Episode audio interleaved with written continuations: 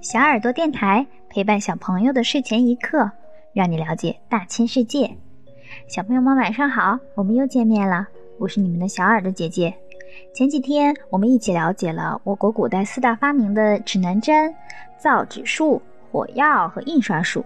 其实，古代我国人民的智慧结晶可不止这四个，比如地动仪、漆、算盘、纸币等等。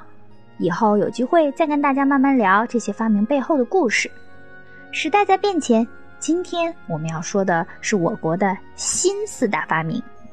新四大发明啊，其实是一个网络流行词。二零一七年，北京外国语大学丝绸之路研究院发起了一次留学生民间调查，来自“一带一路”沿线二十个国家的青年评选出了他们心目中的中国新四大发明，分别是。高铁、扫码支付、共享单车和网购。事实上，这四样并非我国发明的，只是我国在推广应用方面比较领先，对国内外影响较大。先说说高铁吧。一九六四年，日本东海道新干线正式通车，时速高达二百一十公里，这是世界上第一条真正意义上的高速铁路。一九七八年。邓小平同志去日本访问期间，乘坐了新干线列车。新干线运营时速达到二百二十公里，而当时我国铁路平均时速仅有几十公里。对新干线的仰望，揭开了我国的高铁篇章。受限于经济水平和工程技术能力，直到一九九零年，我国才开始高铁技术攻关和试验规划。我国的技术型高铁是指设计时速二百五十公里每小时以上。初期运行速度两百公里每小时以上的客运列车专线铁路。二零零三年，秦皇岛到沈阳的客运专线全段建成通车，这是我国第一条掌握自主知识产权的时速超过两百公里的高速国铁线路。二零零八年，我国内地第一条时速三百五十公里的高铁线路——北京到天津的城际高铁正式运营。此后，我国逐渐进入高铁时代。高铁主要的车型有和谐号、复兴号。二零零四年，我国引进德国、日本等高速动车组技术，在消化吸收再创新的基础上，生产出了和谐号系列高速动车组，英文代号为 CRH；复兴号动车组列车，英文代号为 CR。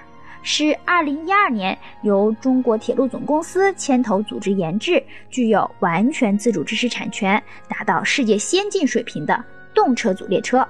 二零一七年，我国标准动车组正式命名为复兴号。截至二零一九年底，我国高铁营业总里程达到三点五万公里，居世界第一。同时，我国高铁票价最低，建设成本约为其他国家的三分之二。我国的高铁不仅跑出了中国速度，更是中国制造的最好名片。扫码支付的二维码是一九九四年由日本一公司发明的。韩国与日本是使用二维码支付比较早的国家。不过，目前全球的扫码支付服务都可见我国支付宝、微信支付的影子。我们不仅在国内可以不带现金出门，甚至在国外很多地方也能通过我国的扫码支付实现付款。所以，网上有分析人士大胆预测，我国是世界上第一个使用纸币的国家，也可能是第一个停止使用纸币的国家。关于共享单车，早在1965年，荷兰的阿姆斯特丹市政府购置了50辆自行车，并将其漆上白漆作为记号，散放在城市各处供人使用。这是世界上最早的无人管理的共享单车系统。近几年，共享单车以创新模式在我国风靡发展，并推广到海外。网购其实是电子商务的一种。网购的概念是一九七九年英国人奥德里奇发明的，通过电话线将普通电视机连接到了零售商的电脑。一九九五年，美国的亚马逊和 eBay 推出了他们购物网站以后，电子商务开始在全球流行。而我国最出名的购物网站莫过于淘宝网了。一九九九年，马云和他的创业小伙伴们在杭州建立了阿里巴巴集团。二零零三年，阿里巴巴集团创立了淘宝网。我国古代的四大发明曾改写了人类文明史。随着时代的变迁，智慧的光芒更加耀眼。我们走出了具有自己特色的科技创新之路，新四大发明不仅改变了我国人民的生活，也刷新了世界对我们的认知。